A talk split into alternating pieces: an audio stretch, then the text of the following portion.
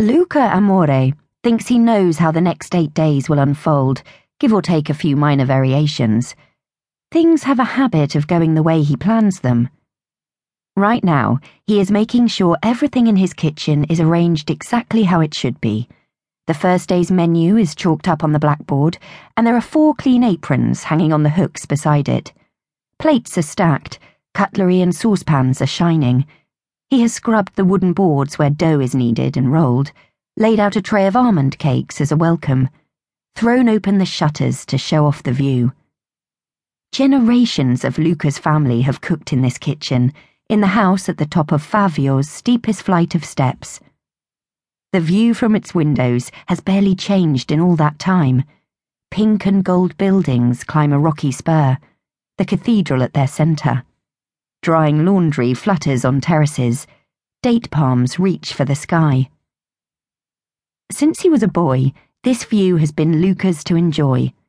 His grandparents lived in the house, and often his mother brought him here, stopping on the steps to catch her breath, complaining every time.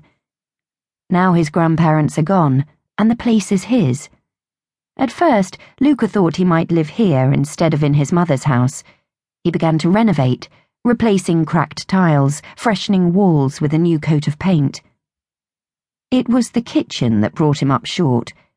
With each small thing he changed, he felt he lost a little more of the Amore women who had been there before. The modern six burner stove, the long granite counter, even the dining table he stripped and restored, all these things pleased him, yet somehow undid his connection with the past.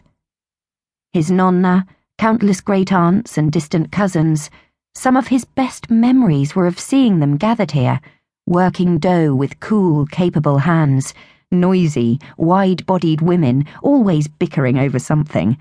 The best recipe for our pasta al forno, or some half forgotten slight. They filled this kitchen completely. To the very last, his nonna loved to cook, bent and old, but still conjuring the flavours from food. Luca missed her and the others. As he modernized the room, replacing and reshaping all that was familiar, he searched for a way to brighten his memories of them. For over ten years now, Luca has run the Food of Love Cookery School.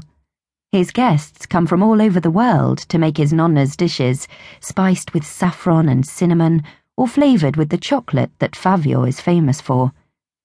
Luca teaches them all the most important things how to tell good olive oil from bad, how to know fake gelato from the real thing. In early summer, he takes them to collect capers from the flower covered bushes that grow wild from the town's rock walls.